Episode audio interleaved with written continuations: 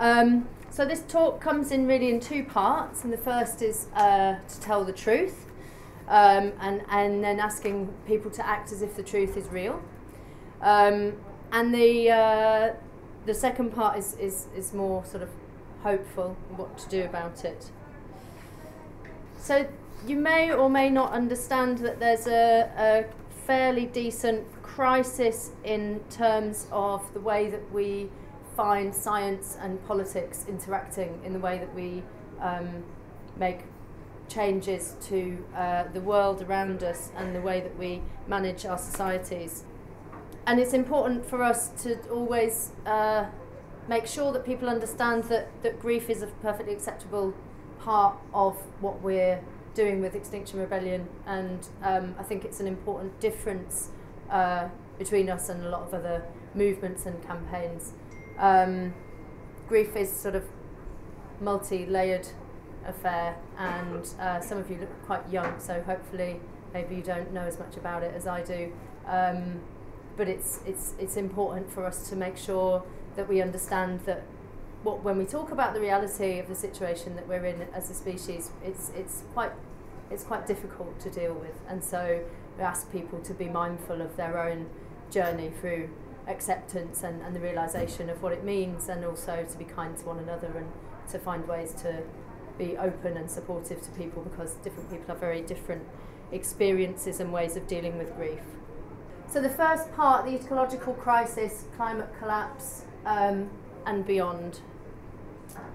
When we set out on our mission to start a rebellion, we talked about shifting the Overton window. Does anyone know? Do you know what the Overton window is? No. Okay. So the Overton window is really the frame within which you find like the acceptable public conversation, and that might be within politics, but certainly for us, it's meant increasing the use of the term extinction has, has certainly moved the window of what I think is acceptable in terms of the language that we use when we talk about our current situation. Um, the example that you might use that illustrates sort of what it is is that you would have said before Trump got elected that no president of the United States could ban Muslims or cage children and separate them from their children. And by doing those things and enacting those things and, and, and getting away with them, the, the window of what is possible and possibly what's acceptable has kind of shifted in the public imagination. And this window moves around all the time depending on what's going on in the world. And we recognised that we needed to move that uh, on the possibility of human extinction and the rate of the extinction crisis that we're living through. And we also recognised that we needed to move the Overton window in terms of what's a, what makes a realistic and um, appropriate response to this. Because certainly within my lifetime I haven't seen lots of protesters risk jail, I haven't seen lots of protesters on hunger strike, I haven't seen people sort of taking these kinds of levels of sacrificial action which we've started to advocate for um, in terms of giving up something per, quite personal uh, in order to, to, make, to make yourself heard. So in science, we um, talk about the precautionary principle. The precautionary principle is a very well-known concept. It's embedded in um, in lots and lots of uh, policy in Europe, and basically means that you don't have to know for absolute sure that something is going to be catastrophic in order to act to mitigate it. So we're not using the precautionary principle in a meaningful way uh, at the moment with regards to climate change and policy writing and also international collaboration. Um, and a lot of people are asking for certainty of the science, but the fact is, if you want to know for sure whether the boat's going to hit the rocks before you take action, then of course it's going to crash before you do anything about it. So the you know the rules the rules don't necessarily apply when you understand that you're headed for a huge catastrophe. Um, and within science, you find that because it's peer reviewed and it goes through lots of processes to be to make sure that it is rigorously checked by the community, by the academic community, you'll get a very different conversation with a scientist down the pub about their concerns about climate change to what you would hear in a peer-reviewed paper that they would write much more carefully. And then further again, when you go to the IPCC, which is the Intergovernmental Panel on Climate Change, their uh, information that they put out is even more conservative again partly because they take it from a hugely wide range of data of the, everything that they can find in that area, which means often their reports take several years to come out as well, which means that the information can already be three years old before we hear how alarming it is. Um, and the latest data that people have discovered in the recent months have certainly not been through and come through an IPCC report. So you're not hearing the cutting edge information and you're also getting a sort of relatively conservative uh, output. The other thing that it's important to know about the IPCC report in that we get most of our information on, on climate from, from that internationally is that uh, it goes also through panels of economists and politicians. So the outcome of those reports is not purely scientific, but it's also uh, highly politicised. Now, the actual data that you find uh, on climate change is often, uh, it's been often described that the pessimists are always the closest to the truth. So when you take a reading and you check back against the projection from a few years back, you usually find that the worst case scenario is what we have playing out. And this is um, a slightly old graph now, but it effectively shows you just the um, projected uh, loss of sea ice in the Arctic, which you can see as a model um, runs over towards looking like we probably have ice there until about 2100 and that was that was a model that was broadly believed until relatively recently. And the red uh, line shows you the observations. So we know that the outcome of uh, climate breakdown won't be played out in a linear fashion. We're going to experience a non-linear uh, change to our global environment. And it's also I think reasonable to say that whilst we might have called certain types of scientists alarmists for saying the Arctic is going to go very, very much faster than the IPCC ever predicted, um, those, those people are looking closer and closer to the truth every year. And there are some quite credible climate scientists that think we could lose the Arctic next year completely. Um, this is um, Professor Schellnhuber.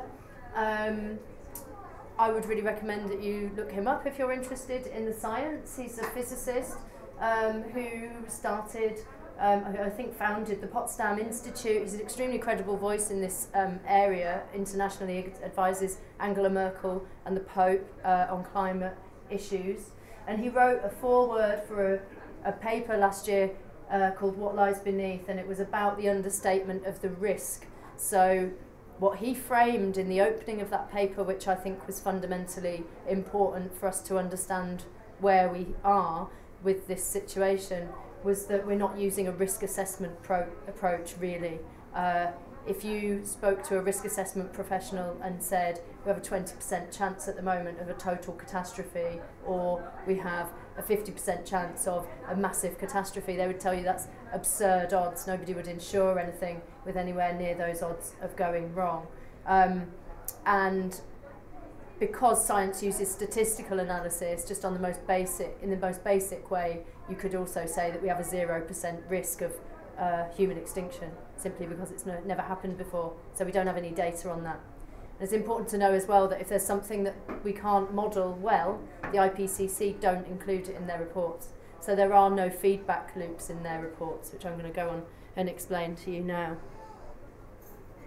So there's probably, uh, there, there are many, many feedback loops and um, a variety of tipping points that scientists have identified within the uh, climate change sort of system. And uh, I won't go into all of them now, but I'll just talk about some top line ones. And really, the situation is so far advanced that it's not, I don't think it's necessary to explain everything in great detail because you only need to know a few to know that we're really in fucking trouble, basically. So the, one of the most simple and easy to explain feedback mechanisms that's in the system is the albedo effect. And the albedo effect is when the sun hits the planet and it reflects off the white ice and the majority of the heat and the energy is reflected back into space. And that happens wherever there is a white surface. And that prevents the Earth's atmosphere from absorbing a huge amount of, uh, of energy and heat. So obviously as the ice melts and the permafrost thaws, we lose white surface and you gain dark surface, you gain dark water and it's basic physics. White reflects it and the dark surface absorbs it. So for all the ice we lose, we gain momentum in heating, and that's why it's called a positive feedback loop because it makes itself worse and worse and worse. Um, it's been estimated that once you lose the Arctic sea ice, you'll lose it in, say, September, around the hottest time of the year. And so there's this unprecedented warming going on in the Arctic, and, and what it means is that the ice is shrinking faster and faster. The glaciers are melting much more quickly than we, than we could have ever expected. Um, once you lose the ice in, say, September of one year, it will return, but it's uh, guessed by the scientists that, that once you've lost it one summer, you've probably got about a decade where it will return smaller and then it will disappear again in the summer and eventually you've, you've lost it after about 10 years completely. And without the polar regions being the coldest points on the planet, we lose the stability of all of our weather systems, which are pretty much controlled by the fact that there is hot air around the middle and cold air at the top, and everything is kept fairly well in line. So that's why, whilst we've seen this kind of disruption of the patterns with the beast from the from the east, and you know the uh, the summer heat waves and stuff, so those those patterns are getting disrupted, and that's why we get heat waves and polar vortex, which bring monsoon style rains and things like that. That's a very basic explanation of, of that. I'm, I'm not the best to explain it in detail, but you get the picture. Um, and over the, the climate uh, connections in Yale say that this is more like, this means that climate change, you must understand it as more like a vicious circle. So at certain temperatures, we expect other tipping points and feedbacks. So one feedback is that the Amazon will die back or burn down, or a bit of both. So regardless of whether anyone chops it down, um, that is likely to happen somewhere between two and three degrees of global average warming. And that's significant because it turns a carbon sink into a carbon producer and it never will flip back the other way. And when you talk about a tipping point in science, the most basic way to describe it is like tipping over a glass of water. That the water goes from being in one state in the glass to being spilt everywhere and it's in a, quite a different state. You can't put it back how it was before. And that's what it means when you go for a tipping point in the climate system. It won't be something that we can sort of do something to engineer a reversal of those effects. Last year there was um, there were several breakthrough academic papers and scientific reports where lots of scientists came together and, and said fairly unprecedented things. Schellnhuber was one of them. Um, the other paper that came out was this PNAS paper, which gave us all those headlines you might remember about hothouse Earth uh, and about how the Earth could tip into a hot state that we couldn't get it out of. And um, Johan Rockström has said uh, 50 years ago this would be dismissed as alarmist, but now scientists have really become very worried. Um, so this is also um, a diagram that will just show you where you've got um, other tipping point sort of temperatures that push systems into a hothouse state. So there are issues around ocean currents, there's issues around sea ice, permafrost we expect to um, emit very large amounts of methane. Nobody seems to have a, a super accurate data on this, but effectively frozen rock contains methane gas. Uh, that is estimated to be around 20 times as strong a greenhouse gas as carbon dioxide, so methane is not our friend. Um, it's actually more potent when it's released around the poles, so that's terrible news because that's where we expect to see some of that come out. So there are lots and lots of uh, problems that, that we face. And currently, global average temperatures are around 1.1 to 1.2 degrees above the pre-industrial average. Um, they are they have been rising at about 0.17 degrees per decade, but rises, as I said, won't be uh, linear as they play out.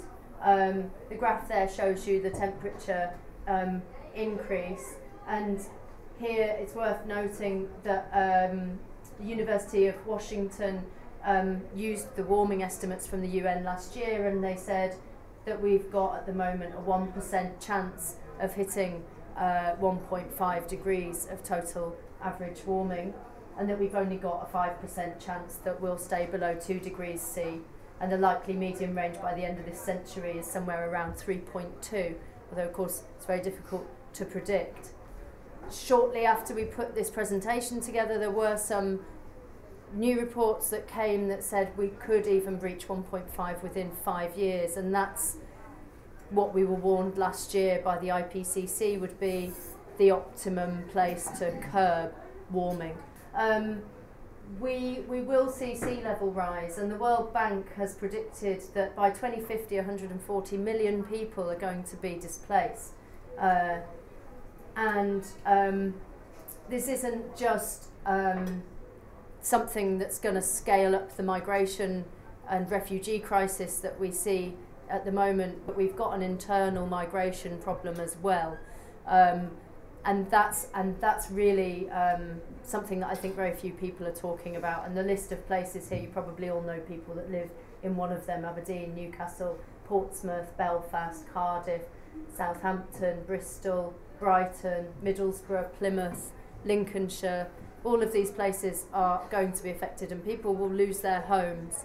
Um, it's also interesting to know that if you want to know the truth about uh, the reality of climate change, you can think about looking to the insurance industries who are already openly having conversations about when they're going to stop insuring basement apartments in coastal cities like London and Mumbai and New York. And they're, they're, they're quite open about, about those uh, conversations.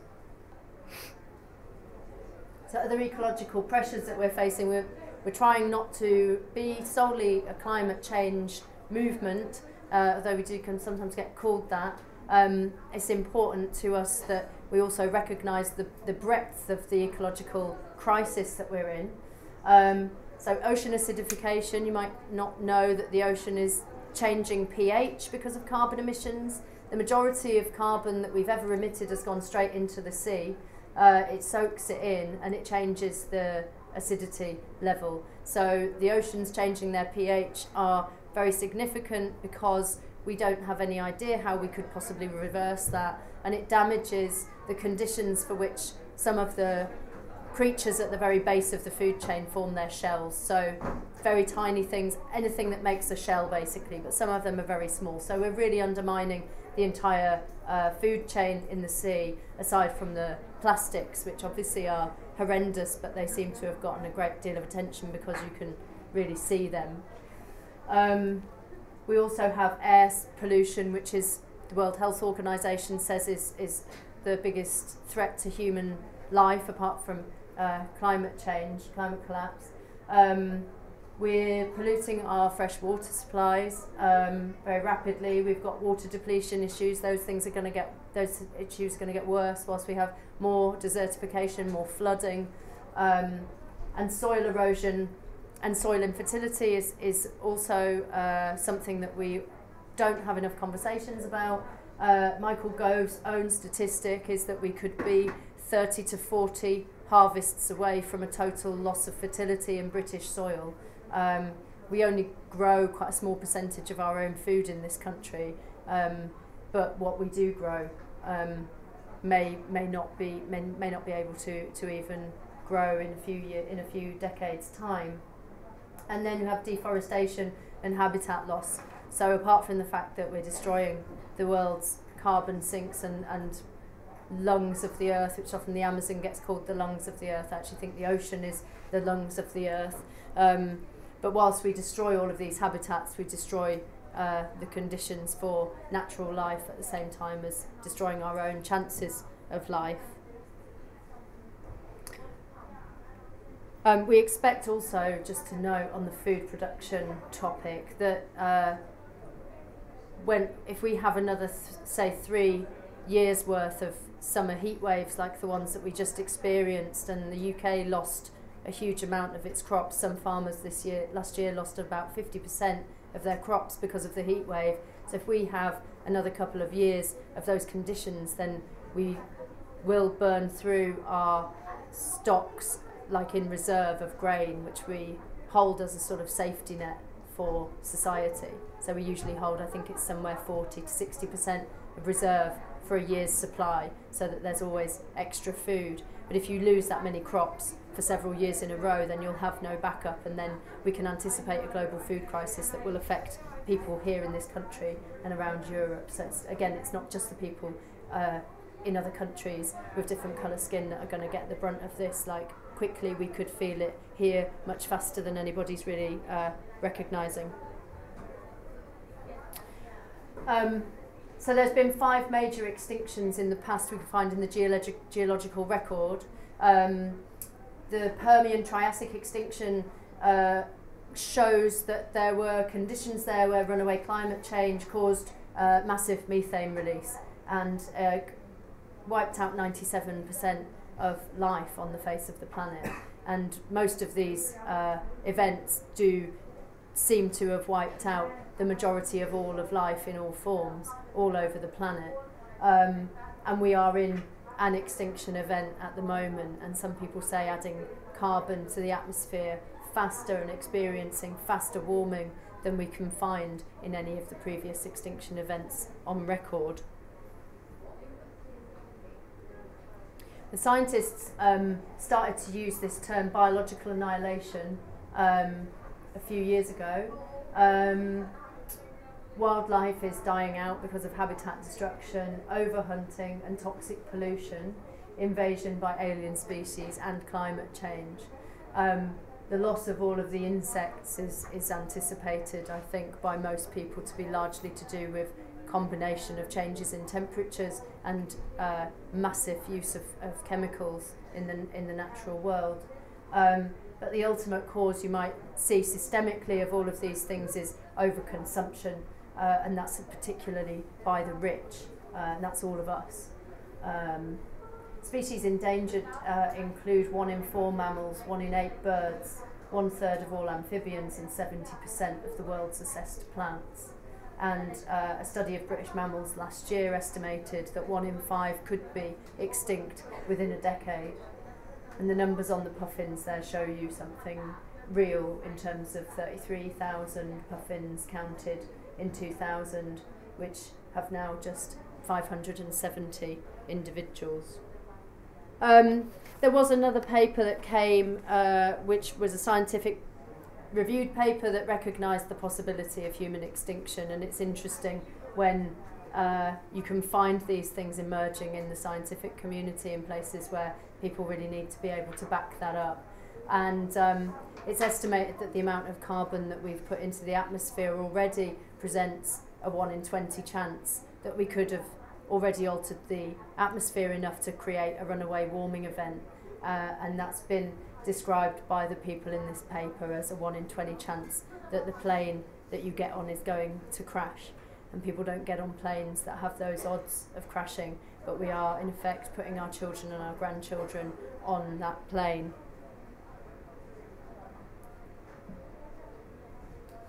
Um, another terrifying paper that came out last year. Um, Professor Jem Bendell. It's called Deep Adaptation. I think most academic papers are downloaded an average of three times.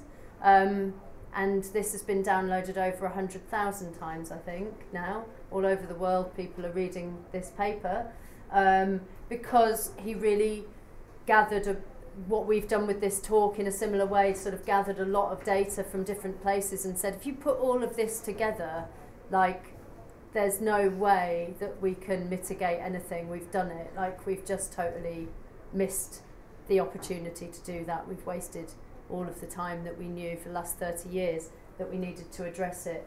And now calling for, I suppose, a rigorous uh, conversation about adaptation and what that means because we know that we need to adapt to the effects of climate change now. And his sort of hierarchy, if you like, of what he expects to play out is that societal collapse is inevitable and it could happen quite soon. Immense catastrophe is very likely, so there's very, very large loss of human life, and human extinction is possible. Um, other life extinction already in process on a very large scale. Um, and that there's a possible mechanism that could lead to social collapse in about three years' time. So adaptation is very urgently needed and that's again he's if you look him up you'll hear him talk a lot about food security and the fact that societies just basically break down if people can't get fed. Uh, and we don't really I think have any understanding of what that might be like in this kind of country. I don't think I've got any any concept really of what the reality is to live in a society that's falling apart because people are people are struggling to get enough food into their homes to feed their families. And so um, the warning signs of fascism, you might recognize some of those um, as things that you understand are present in our daily lives and in sort of emerging politics around the world. Um, it's important to know that fear and destructiveness are usually uh, the main sources of uh, fascism, and we think it's important to recognise that when people face uh, grave risk and scarcity, and somebody comes with a simple political solution, which quite often blames somebody that's very easy to point at and single out, that those things we've sort of felt um, are around us right now and that the conditions that we anticipate climate change and collapse to bring will present uh, an opportunity for, for this kind of um, for fascism to hijack democracy again as it has over and over again over the years. Um, and Douglas Rushkoff, who's a professor, is very interesting. Um, if you haven't heard of him, look him up. He publishes his writing on Medium. Um, he wrote this blog piece last year, which was kind of a, a whistleblowing piece saying that he'd been invited to speak at a public event um, with some very uh, influential hedge fund managers. And um, when he showed up, it wasn't a public event at all. It was just a group of people sat around a table that wanted to ask him some very in depth questions about technology and the future. And um, they uh, asked him basically, um, you know, what should we invest in Bitcoin, Ethereum, you know, some fairly sort of innocuous questions about technology in the future. But it went on to uh, ask to really be focused on what they would do in the coming climate crisis. So, uh, which region will be less impacted by the crisis, New Zealand or Alaska? And finally, the CEO of a brokerage house explaining that he'd nearly completed building his own underground bunker system and asked, How do I maintain authority over my security forces after the event? So these people are well aware that collapse is ahead, and what they don't know is how they get people to manage their security for them when money is worthless and lots of people don't have enough food to eat. Um, I think if you read that piece, you'll read to the end and hear Douglas write that, you know, at least ordinary people don't have to think about shit like this because we know that we don't, we, we know that we'd rather do a different route, thank you very much, which is to actually try and fix the problem and, and work together and not isolate ourselves in biospheres and bunkers and, you know, rely on technology that, uh, that doesn't exist. Um, so government policy in the UK, we've had the most appalling uh, couple of decades, or, or maybe the last three decades. Um, Tony Juniper says it's the worst period for environmental policy right now that we've had in 30 years, but it's been pretty bad pretty consistently. Um, this uh, Conservative government have scrapped onshore wind support, they've scrapped solar subsidies, they've um, scrapped the Green Homes Scheme, They've sold off the Green Investment Bank. Uh, they've given less incentive to buy sustainable and green cars. They've ditched green tax targets and they've refused tidal power projects at the same time as they have proposed and managed to vote through an expansion of Heathrow Airport, which uh, will have the carbon emissions equivalent of Cyprus if it gets uh, set up and running. Um, and they've subsidised fracking and forced it on local communities who, who absolutely didn't want it and who've been engaged in sort of struggle on the ground, which you may know about for many years now. Um, so it, it, the government are are just not doing anything meaningful about this. And I and I recently met some people who work with NGOs, and they explained some stuff to me about the context of the political situation as they see it, and. Um, and I have to say that the, the political situation, having been given a more a more clear view in there, it was like someone pulled back the curtain, and there was nothing there. And I thought it was going to be something disappointing, but I didn't think it would be so empty. Uh, and so I'm I'm personally now more concerned about the politicians than I am about the physics, and, and I and I read science and, and cry fairly often. So. So when you face the lack of any meaningful action that we've experienced and that's brought us to this position, um, the first IPCC report was in 1990, that's a long time ago. The UN said if we went above one degree of average warming, then we could face a societal collapse. Of course, we've already breached that point and we've not quite seen society collapse yet, but that's what they predicted. Uh, CO2 levels are 60% higher than they were in 1990 now, so that's uh, we've not done uh, anywhere near what they recommended us to do um, are still going up. Methane emissions are going up. You might also know methane is um, emitted every time you like frack for gas or every time you mine for anything in the ground. So um, at the point of fossil fuel extraction, we inevitably produce a really potent greenhouse gas before we even burn any of the fuels. Um, I also uh, think that it's important to keep reiterating that at some point the problems will run away from us. So Professor Kevin Anderson, who's um, a climate scientist who's fairly well acclaimed within his sector for being somebody who won't get on planes because he's not uh, because he doesn't want to be a hypocrite, um, which lots of people who are invested in trying to fight climate change fly around the world constantly trying to do that job. Um, but he's uh, very outspoken. I'd recommend you look him up as well if you're interested to find more out. He says we would rather question physics than our economic model. There have been a litany of technocratic frauds. We haven't tried real mitigation, and long term targets undermine real mitigation today. Um, scientists are reluctant to admit how challenging their Paris agreements actually are. Scientists have been self censoring, and um, biomass energy and carbon capture and storage, policymakers are relying on negative emissions technologies that don't exist. So you may or may not know that the Paris Climate Agreement has been written and signed based on a certain amount of carbon capture and storage technology, uh, which countries can implement to effectively remove carbon from the atmosphere that we've put there. Um, and actually, that technology until recently basically didn't really exist, it didn't work properly. It does work now, but it's not scaled, and I don't think it is scalable. It was estimated that the technology that's been developed needs to be scaled by about 2 million times starting right now to have a meaningful impact in helping us meet the targets that we need to meet. So, writing policy based on um, something that you might be able to invent in the future doesn't feel to me like um, work that I want my politicians to be doing. And this is Dr. Kate Marvel from NASA's Goddard Institute, and she um, says we need courage, not hope. Uh, to be a climate scientist is to be an active participant in a slow motion horror story.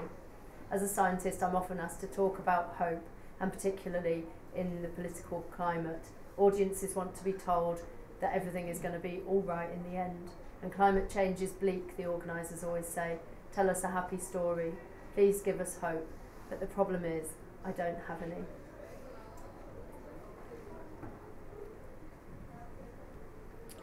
So, um, I said at the beginning, and I'll um, just reiterate that it's okay, that this is really sad and really difficult to take in. Um, and I've spoken to lots of people um, at our lectures who really um, come and say that they're grateful for having somewhere where they can say, talk about this stuff because a lot of people's family and friends aren't on the same page as them. And uh, yeah, and we do regularly have uh, meetings where people get upset, and I cried a lot when I met the NGOs last week. Um, and that's okay actually and I've, I've never felt more okay with being able to get upset in public places as I do now that I'm doing this work and um, and I feel hugely supported by the people that I'm working with and who understand the sort of scale of the situation that we're in and so I just ask everybody to support each other if you've got friends in the room um, or even if you haven't, to talk about stuff afterwards and make sure that you keep in touch with each other. Um,